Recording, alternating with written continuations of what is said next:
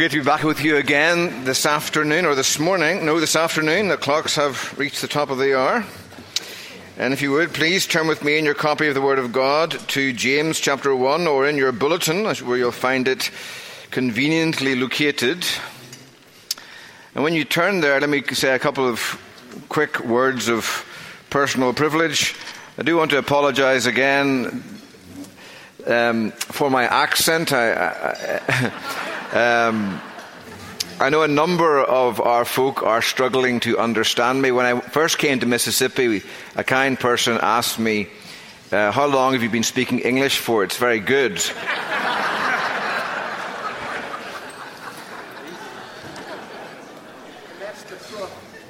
That is the truth, yes. There's the Queen's English and there's Southern. And I'm working best and hard to get move south.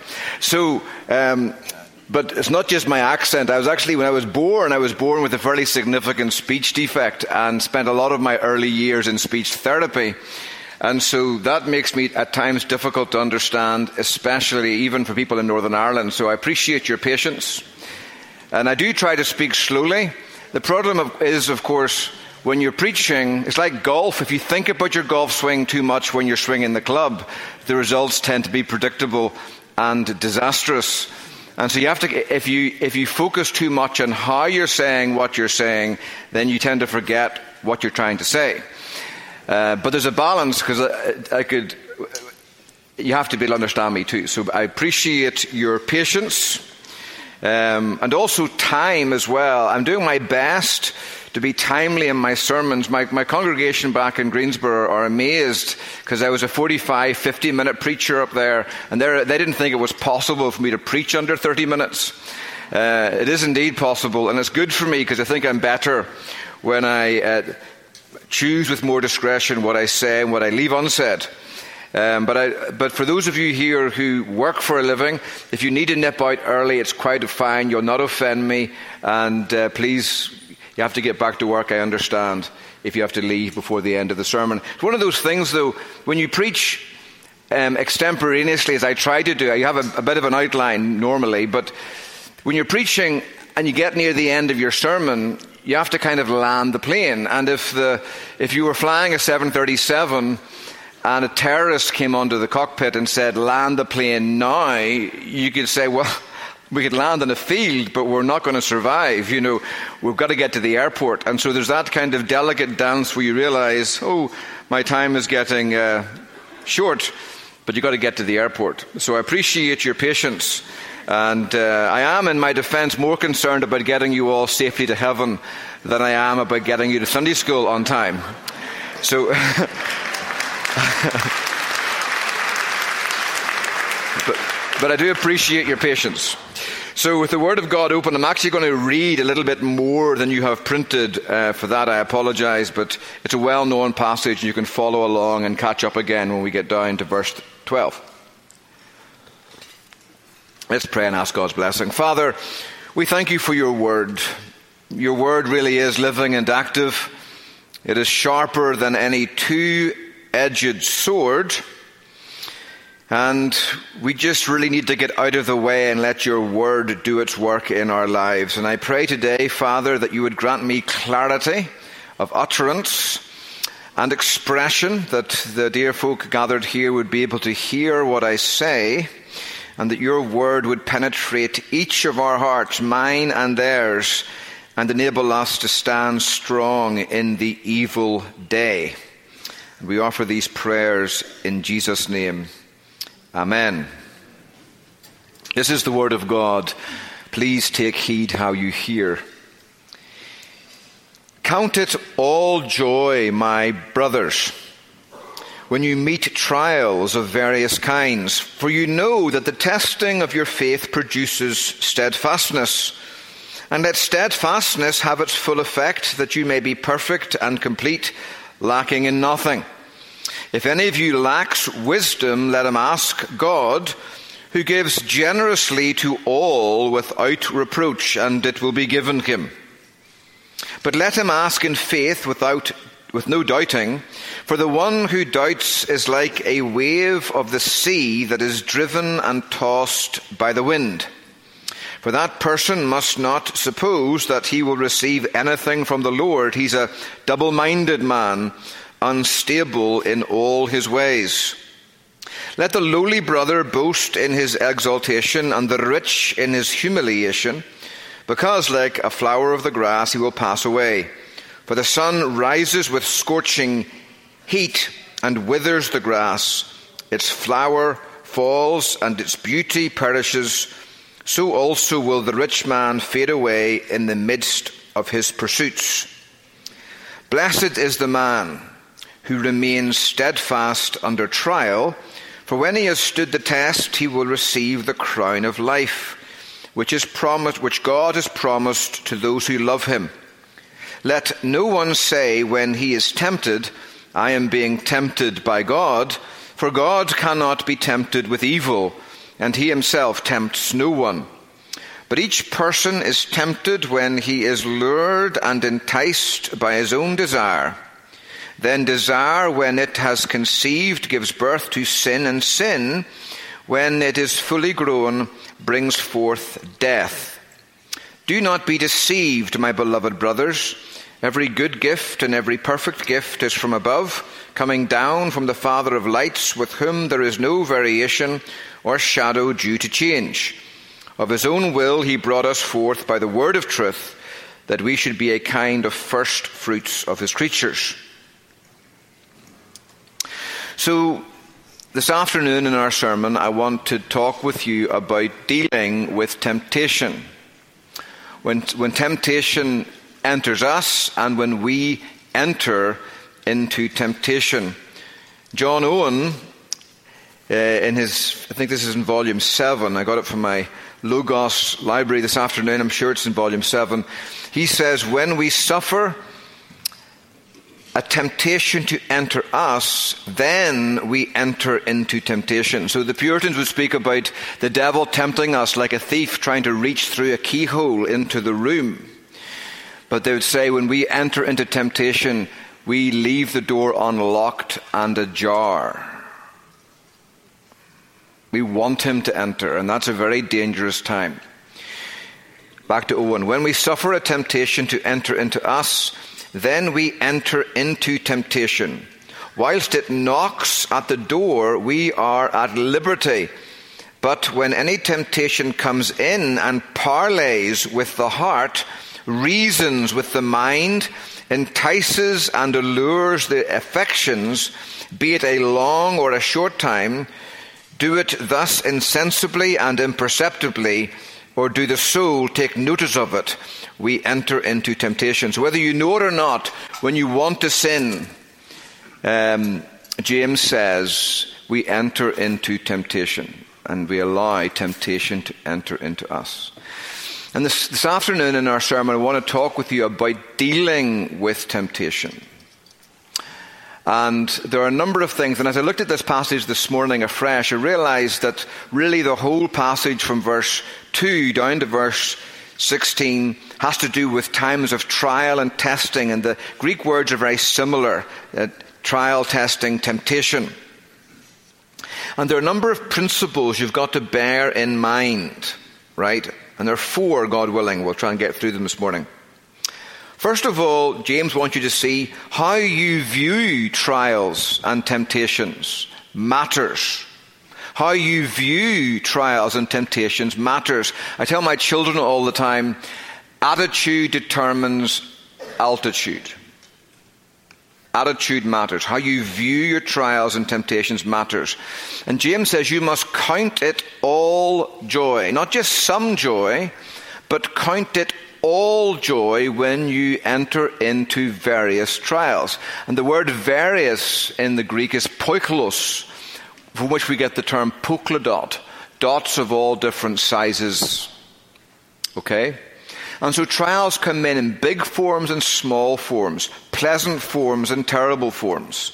Uh, and we need to be careful that we count it all joy when we meet any kind of trial. And the reason and there is a reason why we should be joyful. James says, is because God has a good purpose for allowing trials into our lives. Count it all joy, my brothers, when you meet trials of various kinds. Why? For you know that the testing of your faith produces steadfastness. Now, God never sends trial or temptation into our lives to allow us to be tempted. He, he never send, sends trial or allows temptation into our life with the purpose that we fall ultimately into evil and sin.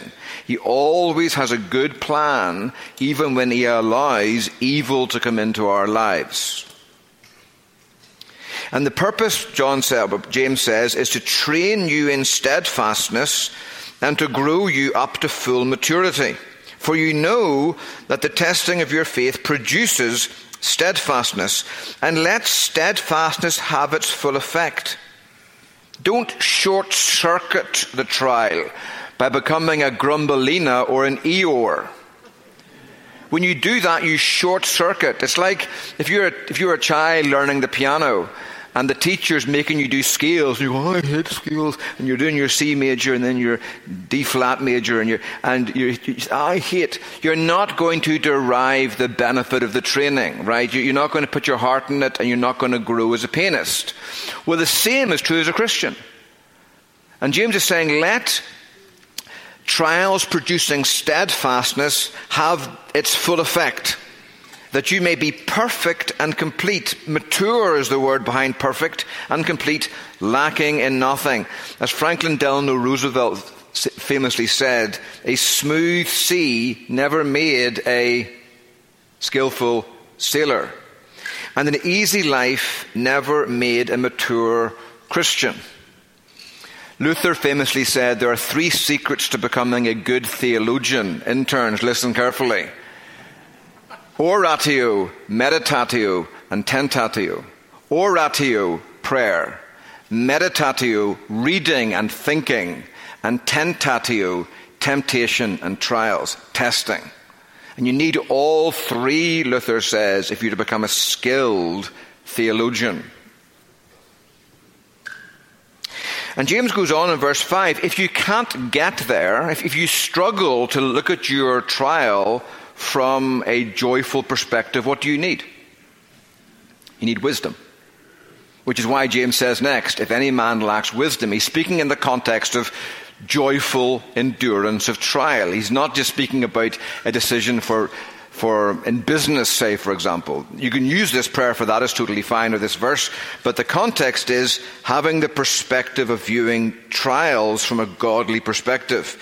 If any of you lacks wisdom to do that, let him ask God, who gives generously to all without reproach, and it will be given to him. But let him ask in faith without doubting. For the one who doubts is like a wave of the sea that is driven and tossed by the wind. For that person must not suppose that he will receive anything from the Lord. He's a double minded, a diplosukos in the Greek, a double souled man, unstable in all his ways. Now, our faith is always mixed with unbelief. And always take comfort, a weak faith brings a strong Christ. It's never the strength of your faith it's always the strength of your Savior that makes the difference. What James is speaking about here is a double minded, a double souled man. A, a, man who doesn't really know, he's, he's, in two minds. Does he want to grow as a Christian and become steadfast, or does he want an easy life? And he's being torn, and probably more willfully torn toward the latter than the former, uh, and therefore he's unstable. He's the kind of person who views trials with an unbelieving heart that resists God's purpose, grumbles against his providence, and longs more for an easy lot than a holy life. The kind of person whose number one concern is getting to Sunday school on time rather than getting to heaven on time. So, how you view your trials matters, number one. Number two, how you view your circumstances matters. Because if you go wrong on either of these two things, if, if you're being tried and tested and you become a Grumbelina or an Eeyore,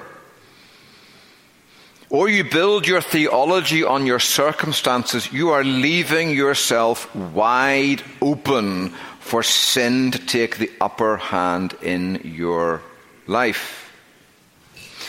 How you view your circumstances matters. Look at verse 9. You can't because it's, not in your, it's not in your booklet, for which I apologize. Listen to verse 9. Let the lowly brother boast in his exaltation, and the rich in his humiliation, because, like a flower of the grass, he will pass away. For the sun rises with its scorching heat and withers the grass, its flower falls, and its beauty perishes. So also will the rich man fade away in the midst of his pursuits. Now, this is an easy verse to understand, but it's also hard. Um, James is clearly describing death here. The grass withers, the flower falls off, but the word of God endures forever, right? And so James is saying to the poor man, glory in your humiliation, glory in the day that you die, in a sense. Why? Well, that's obvious. Because when the poor man dies, what happens? He's exchanging the appearance of poverty for the reality of the wealth he's always had and now will fully enjoy forever. Then James says to the rich man, let the rich man boast in his humiliation, the day of his death. Well, that sounds, why should the rich man, why does he call death the day of his humiliation? Because he's losing only the appearance of wealth, all of the things that made him look so significant in this world. All his friends saying him at the funeral and thinking he's, he's, he's lost the Range Rover and all those other things. And, and but he's losing the appearance of wealth and he's exchanging it for the reality. And so both rich and poor should glory in an eternal perspective when they exchange the appearance of poverty or the appearance of wealth for its reality in heaven. And that's important when it comes to um, battling sin because you'll never battle sin if you look down at your feet and what you have here now or what you don't have here now. You need to have your eyes fixed upon heaven. Titus 2 11 to 14.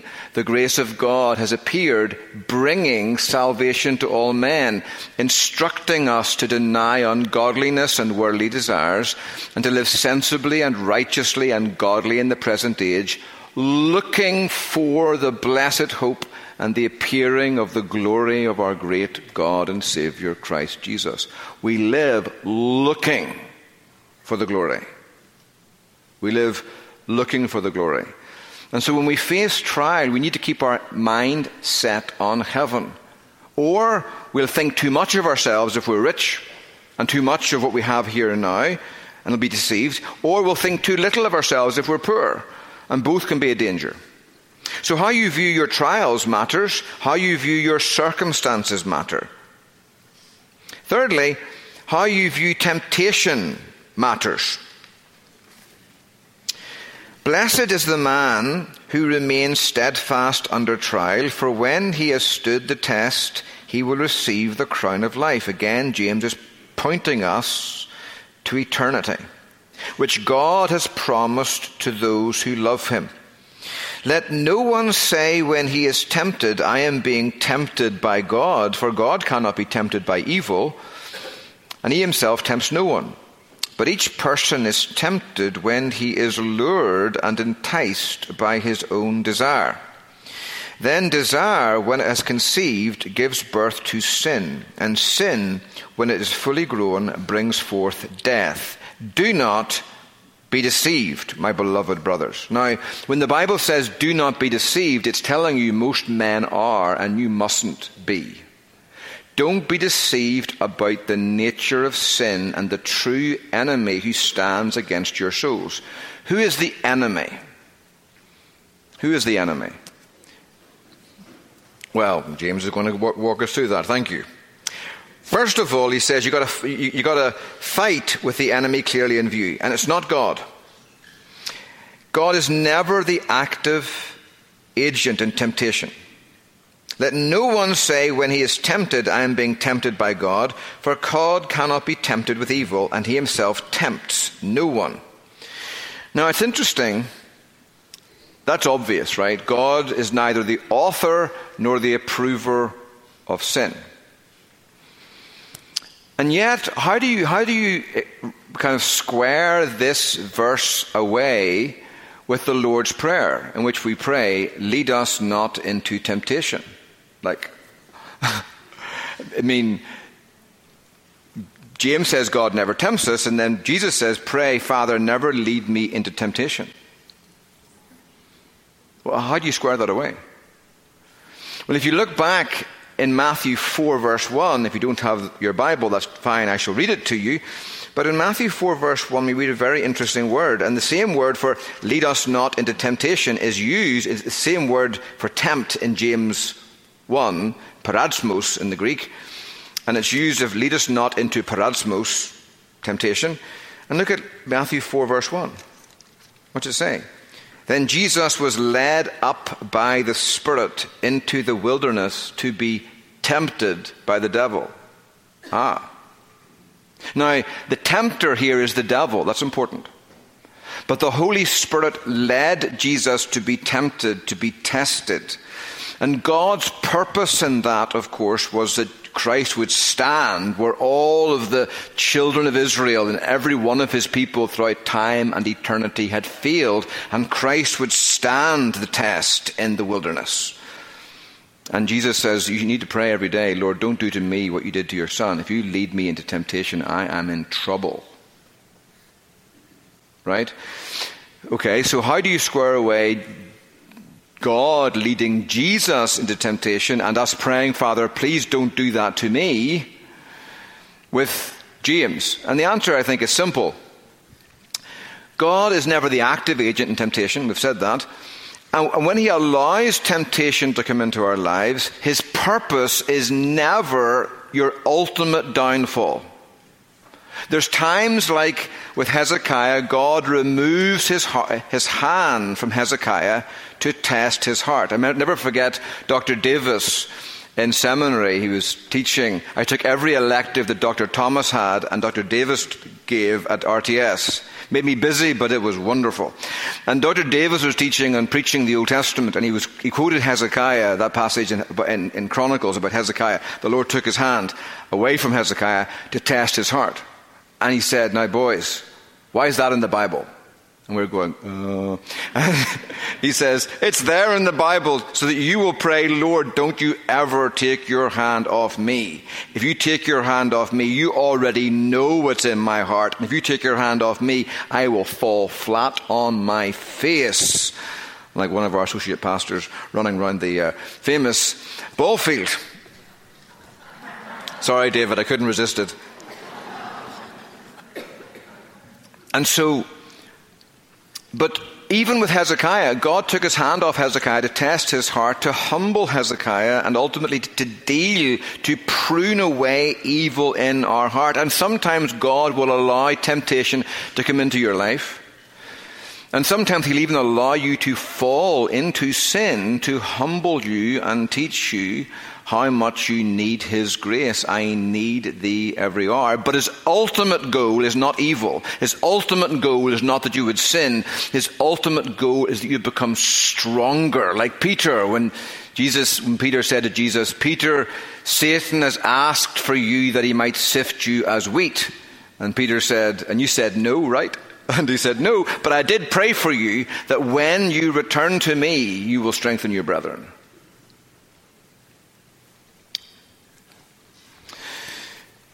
And so God is not the enemy. Actually, the devil isn't even the enemy here. You know, the devil isn't even mentioned in this passage, which is interesting. You know, there's a famous story about the wee boy who kicked his sister in the shin, poked her in the eye, and pulled her hair. And his, his, mother came out to him and said, This is not autobiographical, but his mother came out to him and said, Don't you dare tell me the devil made you do it. And the wee boy said, Well, Mum, if I'm honest, the devil might have made me kick her in the shin and poke her in the eye, but pulling her hair, that was my idea. and you, we, we often blame the devil for our sins, and it's important to do that. Like when you're listening to a sermon, for example, and a little voice whispers in your ear, Dr. Stewart doesn't understand your pain. He doesn't understand how hard it is for you in your moment. That might not, that voice might not be your voice. It could be the devil speaking in your ear, right? But if the devil was banished tomorrow,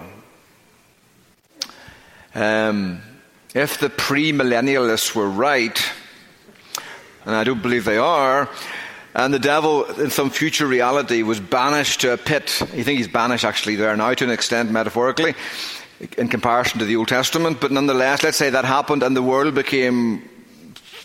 The gospel goes viral and the world turns to Christ for a thousand years. That still wouldn't fix our sin problem. You and I are still capable of sinning all by ourselves, and it would, it would, be shocking how much sin would still come forth from my mind and yours without the devil's infernal help. So, who is the enemy? The enemy is the person looking me back in the mirror in the morning when I shave. I have met the enemy, and it is us. But each person is tempted when he is lured and enticed by his own desire. And those words, lured, is actually a very violent word. It's more being dragged off by your desire.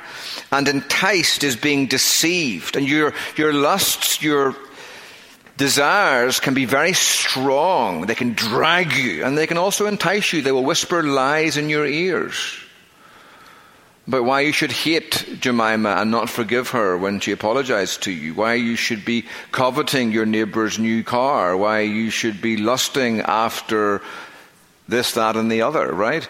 Those desires can overwhelm us and they also deceive us. They whisper in our ears lies.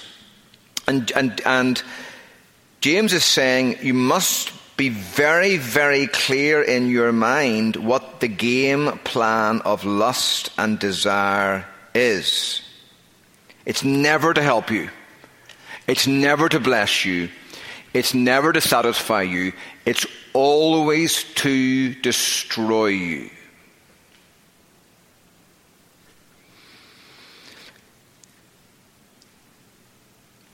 When desire has conceived, verse 15, it gives birth to sin. And sin, when it is fully grown, brings forth death. A number of years ago, there was a, there was a, um, a story in the European newspapers about Canute. Canute was this cuddly little polar, polar bear. He was like 10 pounds and he was just cute, right? And the German authorities were going to euthanize him. They're going to put him down, right? And there was an outcry all across Europe.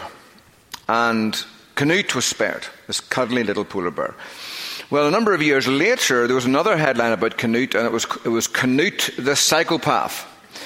And there was this little schoolgirl standing in front of this plexiglass enclosure at the polar bear in, I don't know, Copenhagen um, uh, museum, zoo. And she's standing at the plexiglass, and Canute is like, and he is just throwing his 600 pound weight against the plexiglass. And this little girl's like horrified as this bear, all teeth and claws, is kind of spread out over the, over the face of the plexiglass. And praise God for like 10 inch thick plexiglass. But, you know, I read that and thought to myself, how did you go from Canute the cuddly to Canute the psychopath? They fed him little fish every day. And James says to you, when you give in to your sinful desires, a little sin is born in your heart. And when you feed that sin, it will grow. And once it is full grown, it will kill you. Do not be deceived. About that, James is saying.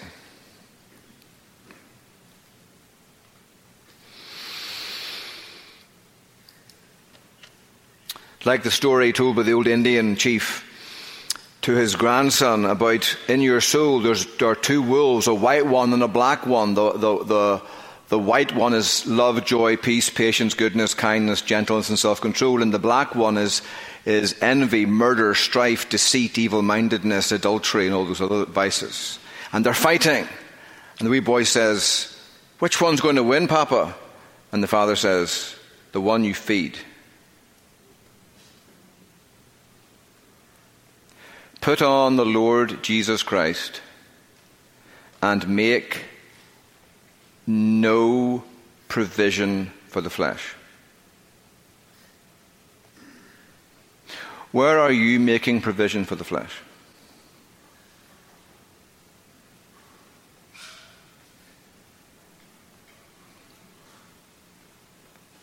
And you probably, don't, you probably don't have to think too long to get there. Where are you making provision for the flesh? Where are you feeding the black dog? If you live after the flesh, you will die.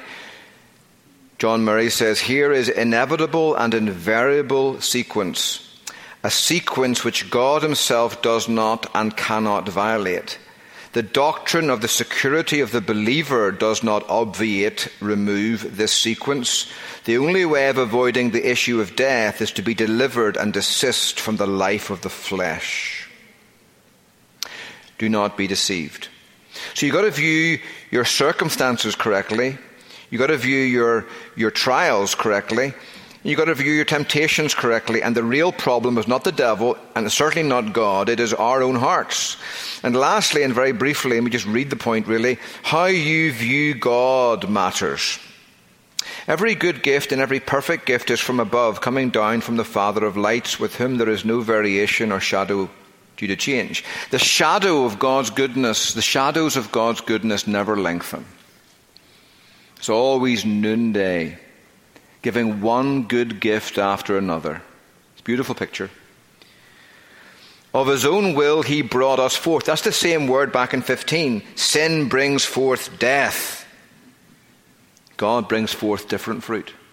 Of his own will, he brought us forth by the word of truth, that we should be kind, a kind of first fruits of his creatures.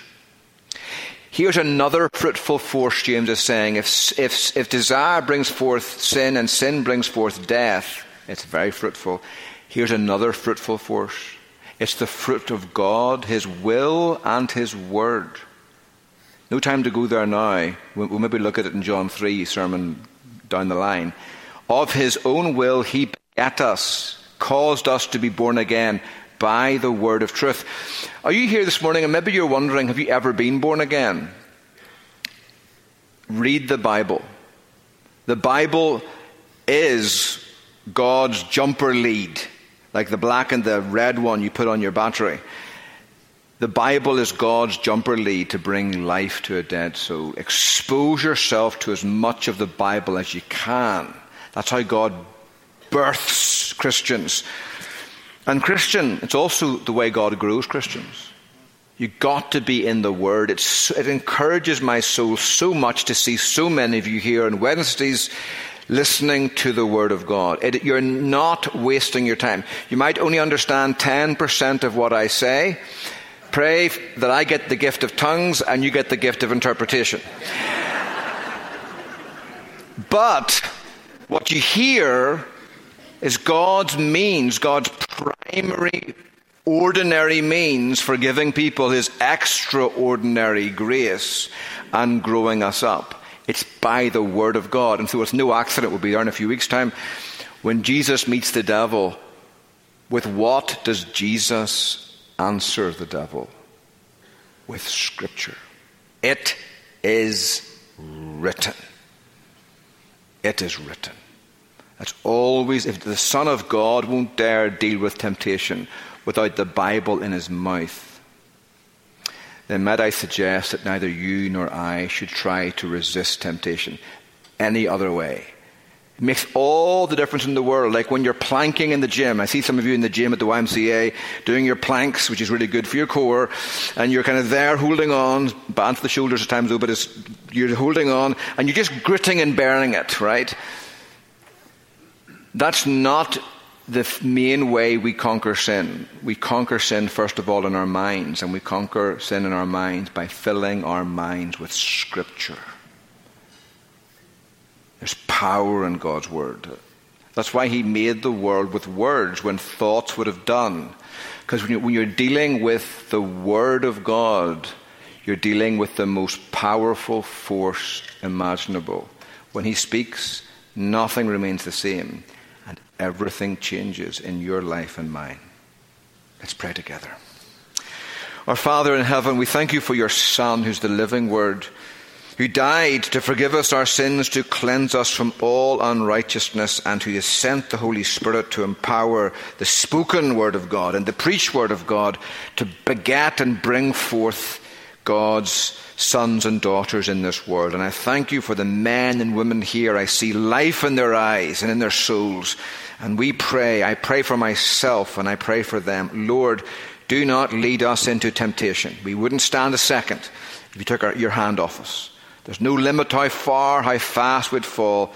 Keep us kept, Father, and surround us with your loving kindness and fill us with your word and your spirit. That when Satan wants us to say yes, we will say no. It is written. And we offer these prayers in Jesus' name. Amen.